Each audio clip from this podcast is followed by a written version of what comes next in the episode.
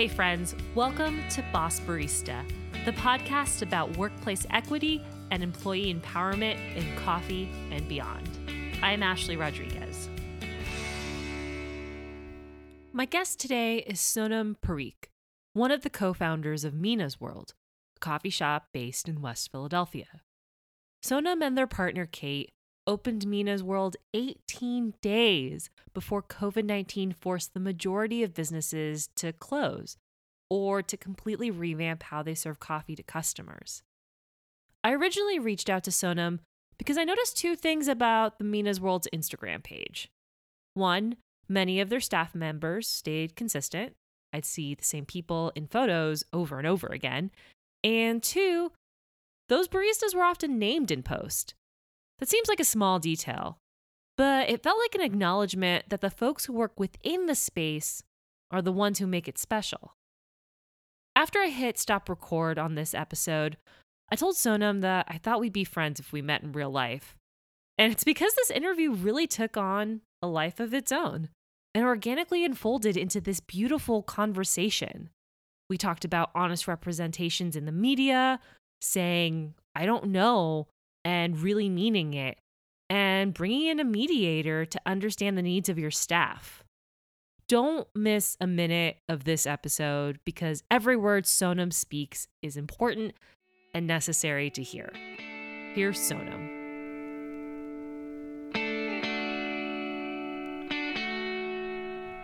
So, I'm going to start where I start all of my interviews by having you introduce yourself. Okay, well, hi, my name is Sonam.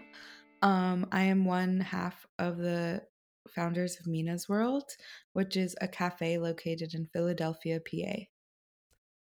Can you tell me about some of your first memories of coffee? Did you grow up with coffee in your life?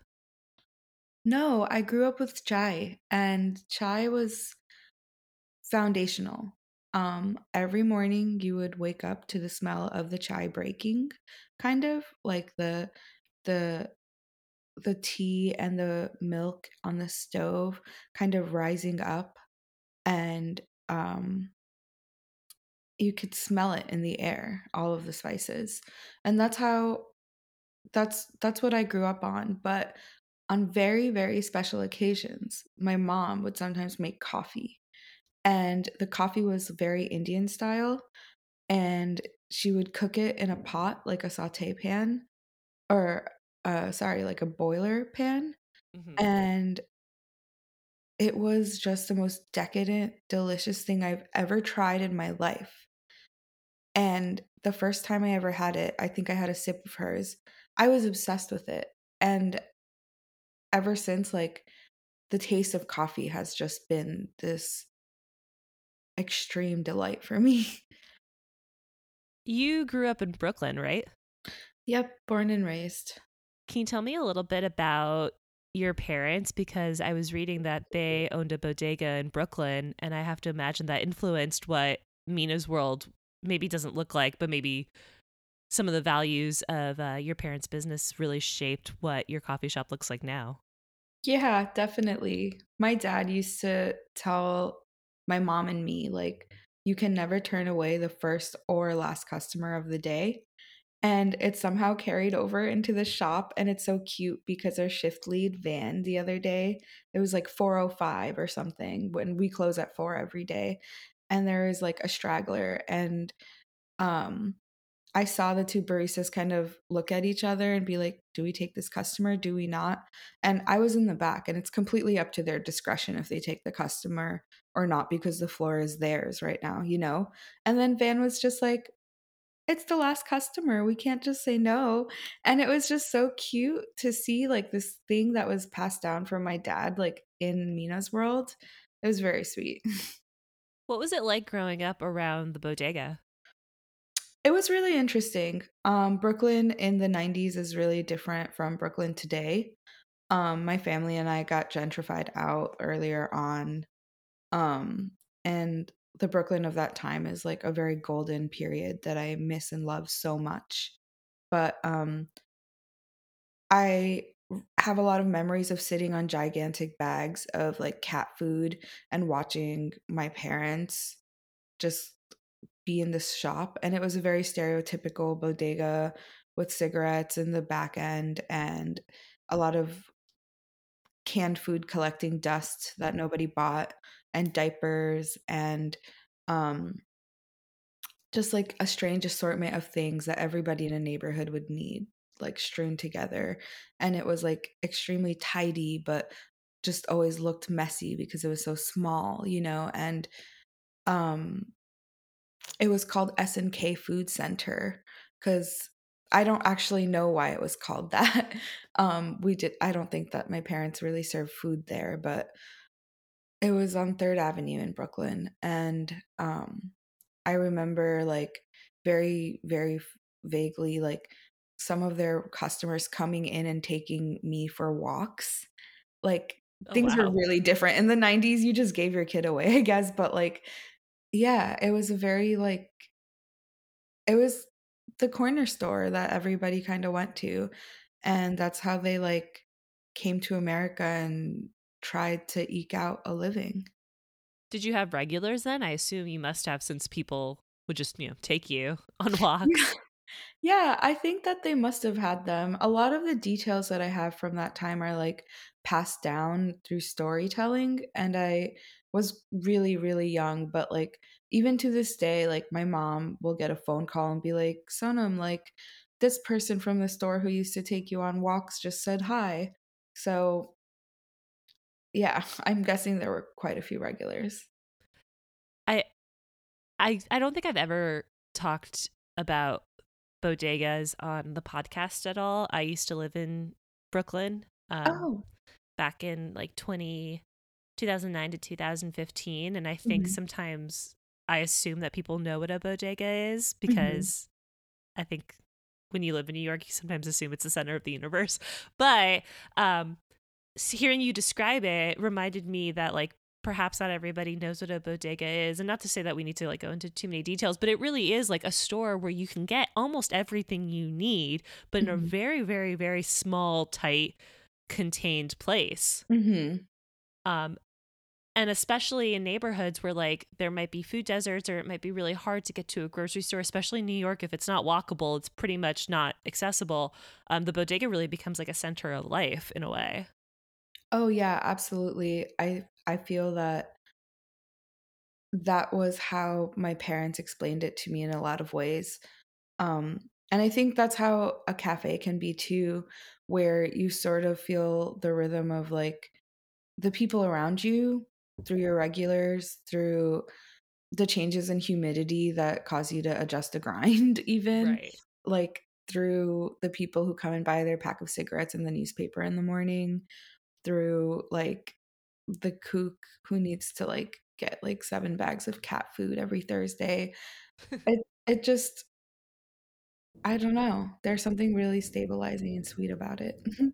I like that you mentioned that analogy to adjusting the grind in coffee based on the weather because it feels like the bodega and the coffee shop are, are reflections of the neighborhood in a very concrete way, in that people come in and out, but that they're also reflections of your neighborhood in this very abstract way of the weather, of what like the vibe is outside, like what's happening out on the street or like around the corner comes and floods this space of community and gathering. It's a reflection in this very tangible but also intangible way.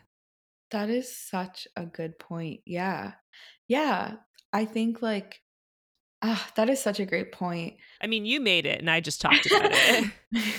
It's funny because, like, all of the baristas at Mina's will, like, look out the window and be like, "Ah, yes, it's gonna rain later. It's gonna be slow." Like, we ourselves have become forecasters of the neighborhood through what we know about, like, the weather and the news and, like, whatever it is that's going on in the world and relating it to, like, what we know, which is the coffee in the shop and what we offer. And in its own way, it's like this, like, little magic that I love. yeah. What prompted you to want to open a coffee shop? You know, people ask me this all the time, and I do love coffee. I'm I love coffee, but I think it's because I love serving people. I Mhm. love the hospitality aspect of it. Um, and what made me wanna open a coffee shop is because I grew up at my parents' shop, like and subsequently grew like, as soon as I turned 15 or so, I became a barista, and I've been that ever since.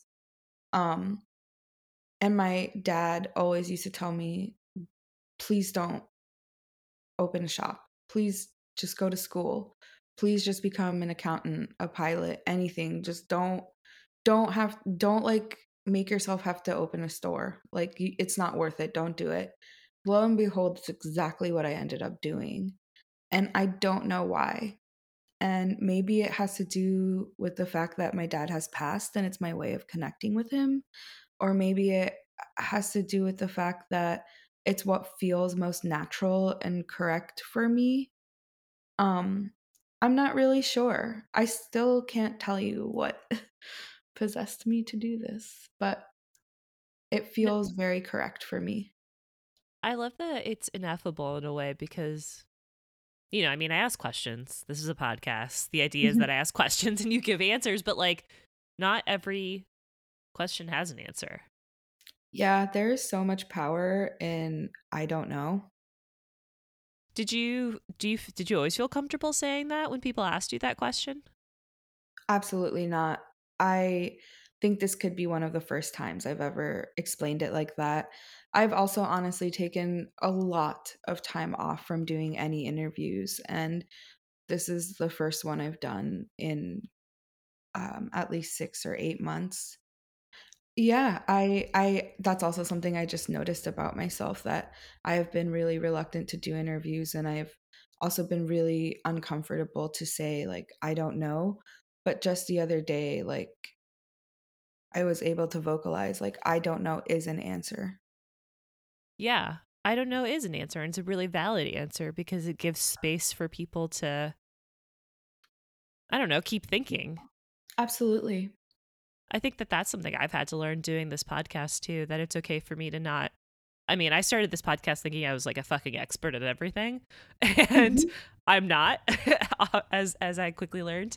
Um, and being able, and part of that that process is being able to say like I don't know the answer, and being being gracious enough to say I need to ask a question. Like I I don't need to assume what, yes. what the answer is here. Mm-hmm.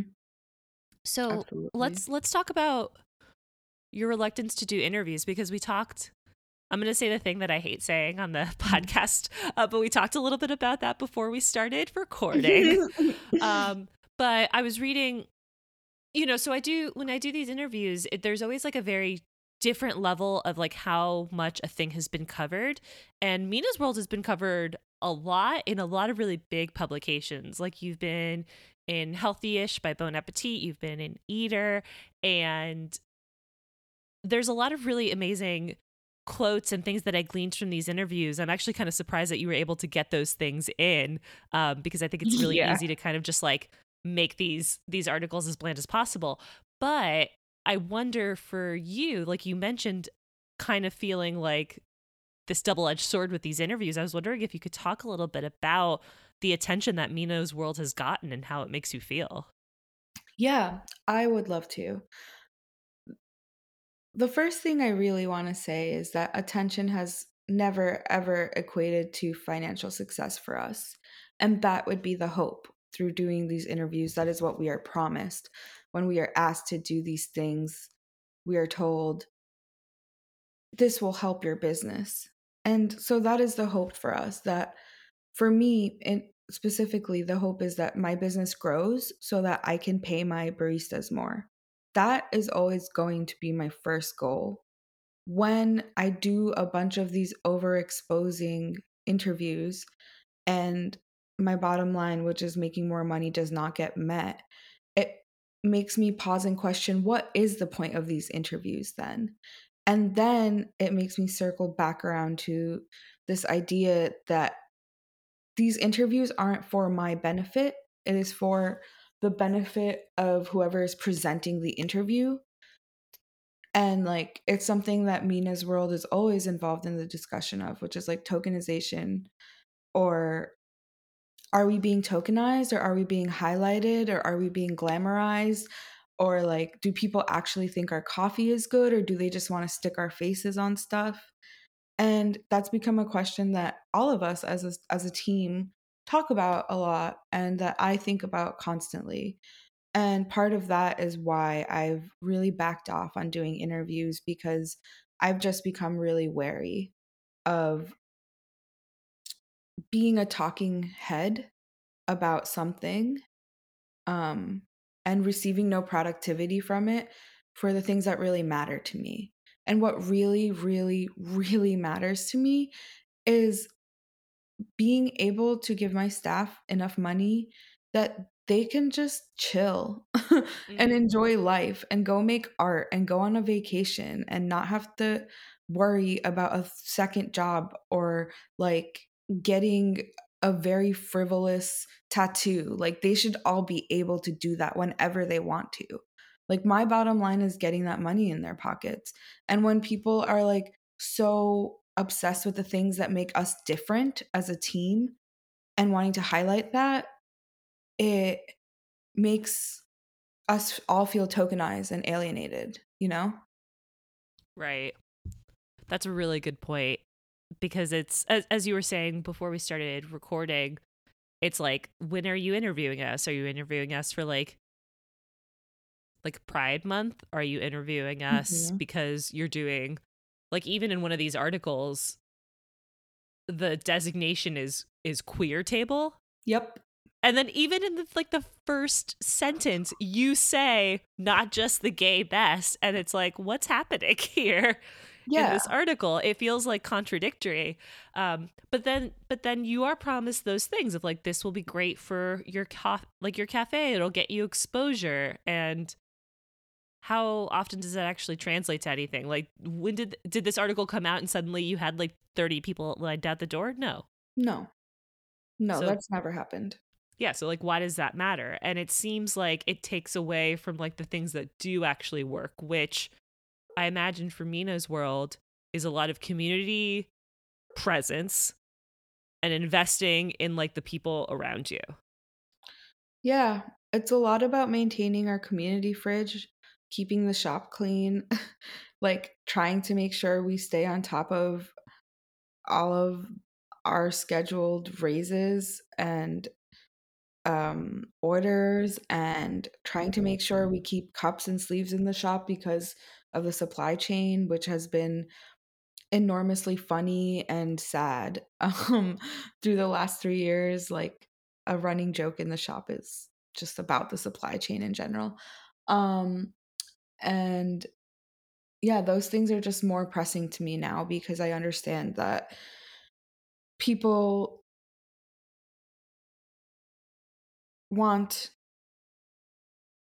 I think that like a lot of people with media power want to showcase what they know about diversity, mm-hmm. but they don't necessarily want to invest in it and Right. see it get furthered. Like, you know, all of these publications, if you really want to see us go farther, if you want to keep seeing us on your pages, maybe something you can do is also like after you do your interview, make a huge order at Mina's World, like a shipping order and and get like coffee beans for your team for the rest of the month. Like there needs to be some sort of return because um I I really cannot eat views and neither can any of my teammates. Right. Right. Yeah, it seems like there's no there's no return for you in a way that is tangible to your business actually surviving even though that's the promise of these articles that exposure will get you more people through the door and then at the same time I think that there's this strive in these articles to present you guys as perfect. Like, look, they're queer or they're uh like uh BIPOC owned and like they're doing it. They're crushing it. Like there's this very like almost like rainbow washing positivity that's spun on this and something that I'm really getting from you in this interview is that like the shit is not perfect. It is hard and you don't always have the answers. And very rarely do I see that tension dictated in any of these articles because there seems to be this overwhelming need to present issues of diversity or people that are, are are being highlighted because they're quote unquote diverse as like a very positive like great mm-hmm. like happy go lucky like spin if that makes sense yeah yeah absolutely and you know it's funny because my candor is the same in those articles and this interview. Um i'm very much the same person across the board and so like what comes across in an interview is always what the interviewer gleans from me or whatever their objective for the article or what bylines they need like it's really all about them you know and that's fine i understand that like i've signed up to do it so i'm i'm part of this equation and stuff but i just i think like the thing that i've learned over the last 2 years with Mina's world is really getting a a harsh understanding of why people contact us and it's never really because they like really believe in us it's because there are certain times of year where you have to find certain kinds of people to fill your pages so that you can check off some boxes. And all i'm saying is that if you need to check off those boxes attach a price tag because it's shitty. And the irony of being like, wow, look at this one place that's still standing is that like you have these institutions have no idea how hard it is to stay standing when there's no financial support from the places that like laud them as like such great places. Yeah. And the other irony is that they're not such great places. How can a two year old business run by an idiot like me ever be an ideal cafe. I'm still learning. Right. I've never gone to cafe school. I've right. never been given the power to manage somebody else's cafe. I've never even been a shift leader at somebody else's cafe. I was always told I was too passionate or too this or too that or too whatever. I've never even been given the keys to anybody else's shop, you know? So it's just like the idea that I'm so qualified to be this diversity angel or something is hilarious to me because I've never like at this point to be honest I've only run an operating open cafe for 18 days. I've never even op- like had an open cafe. Right. So I just it's incredibly strange. I I wonder like I think there's there's something that happens when people talk about something totally new and different that they haven't heard before. People do something totally new and different where there's an expectation and almost like a mythologizing that you're going to do this exactly right. Yes. But that that does a disservice to you, the person behind it, when mm-hmm. you're like I'm still learning and there's so many lessons for me to take in and I want to be told when I'm making a mistake. Like I want to be told in an honest way that like hey, maybe the thing that I'm doing is not X, Y, and Z. Like let's work on making this better because that's how this becomes a better, more accountable place is that we feel safe in expressing those concerns. But sometimes it feels like out of your control in a way. Like because you're painted in the media in this certain light that like you're you're like beyond reproach but that's not true like you don't want that to be true it's not true and i get reproached all the time and i'm so thankful for it and appreciative of it and like the thing about my shop is that all this press and media and like whatever it doesn't go beyond the window like inside of the shop Mm-hmm. The team and I are very real with one another, and we all have a lot of talks about a lot of things, and we all make a lot of group based decisions. Like there was a very, very, very, very large media company, the lar- the largest, um, who did this big piece on us, and um, there was one of the components of the piece involved somebody coming to the shop Mm-hmm. And this person messed up in every single way they could have.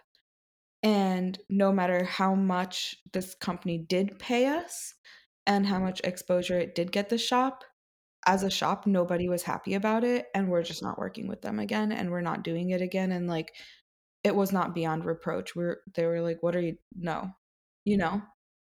And, How do you, sorry, go ahead. Mhm. and it was a good learning experience. How do you cultivate a culture where people feel safe expressing these concerns? Perhaps you haven't have it you don't have to have it all figured out, but it seems like a pretty pivotal tenet for you is that decisions aren't made by you just because you're one of the co-owners or they're not just made by Kate because she's one of the co-owners. Like it seems like decisions are made as a collective. Well, I don't have it all figured out, but what I do know is that I had to be called on that. And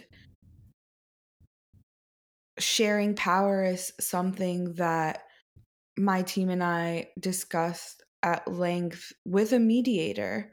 And like, it's not for me or Kate wanting more power, but it is for me and Kate not understanding what power there is in being the co owner of a cafe and understanding how to use that power effectively and also where to share that power. I love that you said that because I think if there's any thing I I think about more than anything, what a what a what a clear sentence there, Ashley. Um, but if there's anything I think a lot about is power, and I want more people to think critically about power because it's insidious. Like you don't know you have it sometimes, and it will absolutely influence the decisions that you make. And I think people often paint bad leadership as like a bad apple, but power power is a multiplier. Power will Mhm. influence the way that you make decisions in ways that you often don't know. So, what was Mhm. what was that like having a mediator there and having to talk about things that maybe you hadn't realized? Um, I think that in the beginning it was really scary because being told that you're making any negative feelings occur in your workplace feels really, really bad. And of course, there was a lot of self blame, obviously, and like um, shame in that because there's always shame when you're told that you're doing something wrong, especially when you are a person who works very, very hard and is a people pleaser and like to your own detriment, to your own detriment in this situation, you know? Um, but like when you can sit with your shame and sit with yourself and be accountable and be amenable to being accountable, and when you have as gracious and incredible of a team as we do at Mina's World, you will receive the space and understanding to rectify the ways in which you have not like distributed power well enough and then get to do that, which is what we're doing right now. And that can look like a lot of things. For us, it looks like working on equity and not just being everybody's gay cafe on the outside. Like, I don't, I, since I've stopped doing interviews and caring so much about the media, what I've instead turned to is actually internal repair fully because I don't care anymore what everybody on the outside needs wants to say about us, but what I care deeply about is the internal harmony of my shop and that the members of the shop feel safe and comfortable inside of there cuz I can't control what is going on outside or what people say about me, but I can control th- the literal temperature in my shop, emotional and otherwise, I can at least make people feel or create conditions that that honor safety and boundaries, and that's my job. Like that is literally all I am here to do for Mina's world. One of the quotes that I was really interested in that made it into one of these articles that I was surprised by was trying to be as harmless as possible. And I think that sort of spoke to some of that. Not and and I want to be clear that being harmless as possible doesn't mean like never making mistakes, but I think it means focusing on the circle that you occupy and not necessarily extending yourself outward and being bigger and doing big gestures Mm-hmm. to the detriment of the people that are closest to you. And it seems like you had a real reckoning with that. Yeah. Yeah. What, yeah, what has it been like to really turn inward and focus your attention more inward? Because I think that that's something that people forget that like it starts it starts literally by looking at the people next to you and saying like how do I serve you better? It's been the most gratifying and full experience. I think that nobody ever, I don't know many people who have opened a business and then have had to completely, completely reformat every single aspect of their business plan to be retrofitted to a pandemic and then Mhm. survive it for years now. Um and I think one of the results of that is like there is no there the external is so much less. Like there's not people in the shop, there's just our team in the shop laughing our asses off or being really quiet because everybody's having a bad day or listening to music or whatever it is that we do in there. I was not seeing things with a clear lens when I started out. And I think why people do that and why I did that was because I was so full of good intentions. Mhm. So full of good intentions. But one's intention does not always equal what their impact ends up being. And that's something I've really learned about.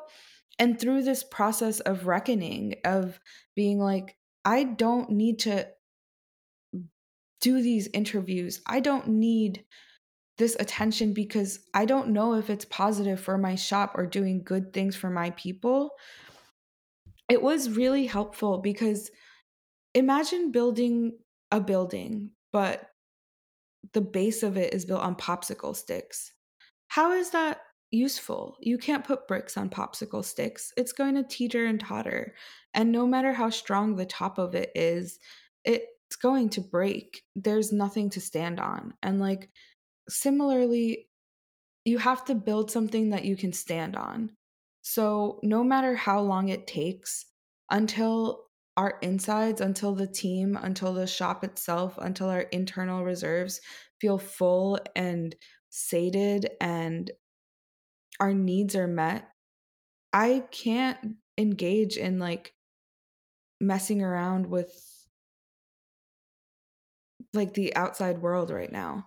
I want so badly for my shop to feel fortified and to feel sufficient and strong and like those are all things that I take really seriously now because I see that no matter what a shop can only survive when when there is like strength in your team and strength comes from being able to rely on your managers and your bosses and strength comes from when you have accountability within your team and when you all communicate with each other really really well and that looks like actually liking where you work. And by liking where you work i don't mean that we all have inappropriate boundaries with each other.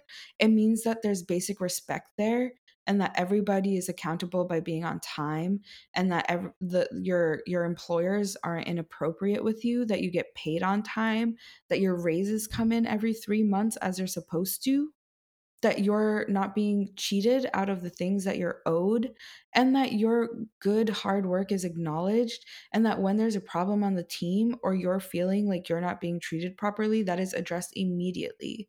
And having like a people based and a person forward team is i think one of the most essential aspects to having a solid cafe and people ask all the time like how come you don't have high turnover or like how come like some people will be like wow you really just have the same baristas right and it's like yeah Mm-hmm.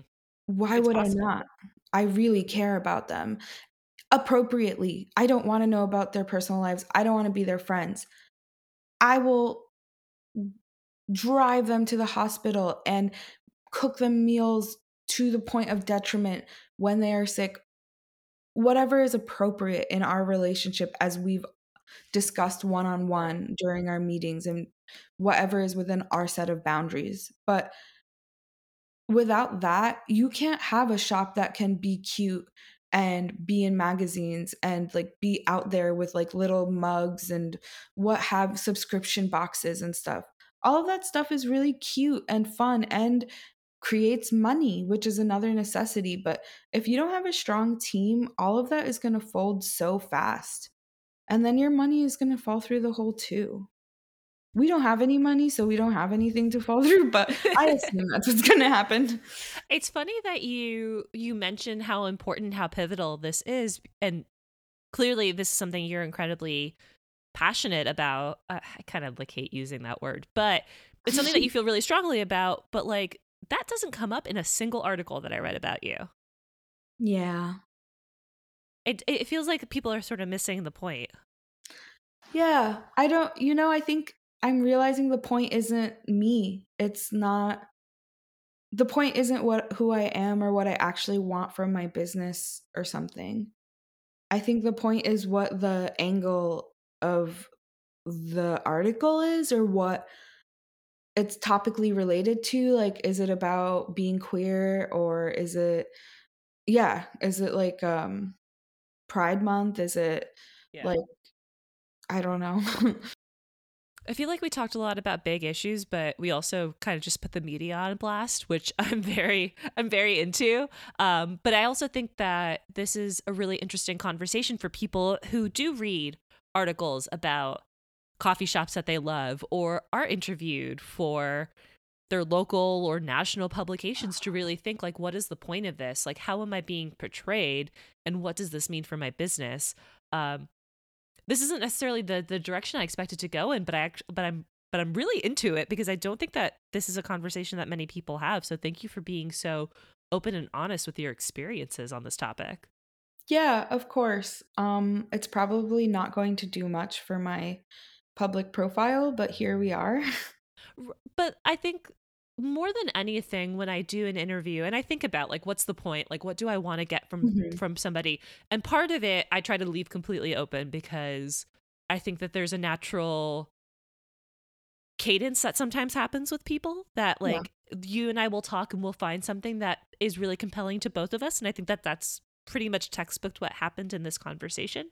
Yeah. Um but at the same time I also think like what what compelled me to this brand or what compelled me to these people like why did I want to talk to them? And I think that I really wanted to talk to you because of turnover if I'm Oh, being really? totally honest cuz I feel like I saw the same people in all of your in all of your Instagram posts. And I, Hmm. I was like, oh, there's something good happening there. And that made me think of all the times we're told in coffee that turnover is natural. And like we're seeing that play out in all of these union busting Mhm. arguments that baristas don't need unions because there's high turnover and like we don't want to invest in this not professional skill. And I see like, yeah. Oh gosh, yeah. Uh, I feel like I read all about unions right now because it's like my Mhm. my obsession right now. Mhm. Um, and all I see people talk about is like, especially lay people who are just like commenting on like Facebook posts, which I Mhm. shouldn't do. Like, I should never read those comments, and I always do. And it's always like, why would like a barista want a union? Like, they're just like a student, or this isn't a professional job. And I'm like, you buy coffee every day. Who do Mm. you think you're gonna buy coffee from? Exactly. Um, so it's so I so so I think it was interesting to kind of combine those two things. I don't know. I like getting really meta on these convers in these conversations, so it's fun to like reflect back on the conversation we just Which I love about you, by the way. Oh, thank you. But I also love the idea that like we discovered something new as well. Like I I, I love that you had an answer that you hadn't maybe shared before or felt comfortable Mhm. sharing, um, Yeah. which is a big honor. I really appreciate that you were so candid in this conversation and I feel like we we discovered a lot of really honest things and I wonder as we sign off on this conversation, is there anything that you want people to know about you that we maybe didn't cover or about Mina's world that you want to leave people with? Hmm. I think that I genuinely want to say that like it's an honor to get to be a part of Mina's world. And it's not mine and it's not Kate's. It's everybody who participates in it. And it's the product of a lot of desire for goodness, but it's not inherently good or bad. It just is. And what people construe of Mina's world, I can't control. Mm-hmm. But what I can control, I'm doing my very, very, very best to put intention and goodness into. What happens, I I don't know. I don't I never thought that I would be here. I never thought I would be doing this. I never thought I would be on this podcast that I used to listen to when I was like 25. Um, but here we are. And another thing is just frankly, please support Mina's World. We are a really small business really really small. We don't have private investors. Um we begged one of our parent like we begged kate's mom for a loan that we are still paying back and will for the next 20 years. So if you would like to buy some coffee beans go to mw4u.net and load up the cart because you will seriously be supporting a very talented group of individuals and a shop that genuinely started from scratch. And I think there's a lot of respect that deserves to be put on that. Sonam, thank you so much for taking the time to talk to me. I've really loved this conversation. Thank you so much for having me. That was Sonam Parikh, one of the co founders of Mina's World in West Philadelphia. If you do anything, if you've gotten to this part of the episode where you're listening to the end, please go to Mina's World's website. It is MW4, the number 4, U, MW4U.net. And you can buy coffee from Mother Tongue, which is Jen Apodaca's roasting company. Jen Apodaca has been a guest on this show. You can buy coffee from Machina, which is Gabe Boscana's coffee.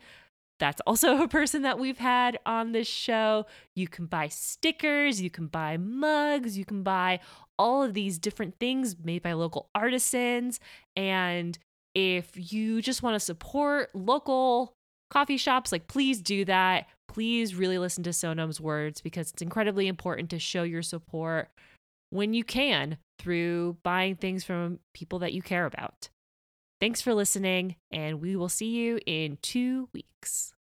I'm just looking for a better day. Boss Barista is produced by me, Ashley Rodriguez. You can find a transcription of this episode on my newsletter, along with an accompanying article about this episode every Thursday at bossbarista.substack.com. To support the show, you can visit www.patreon.com slash bossbarista. We have over 80 patrons supporting the show right now, which is incredible. And that helps keep the show alive. We pay guests through this fund, we pay for website hosting, and we make donations. Half of our patron donations are currently pledged to five different nonprofits, each at $50 a month Asada's Daughters, the Loveland Foundation, the Native American Rights Fund, the Grocery Run Club, and the Chicago Community Bond Fund. Again, if you want to support Boss Barista, consider making a monthly donation at www.patreon.com slash bossbarista. Another amazing way to support the show is to share this episode with just one person, a friend, someone who you think would learn something from this episode, anybody. Sharing on social media is also a huge help along with giving us a five star review on Apple iTunes.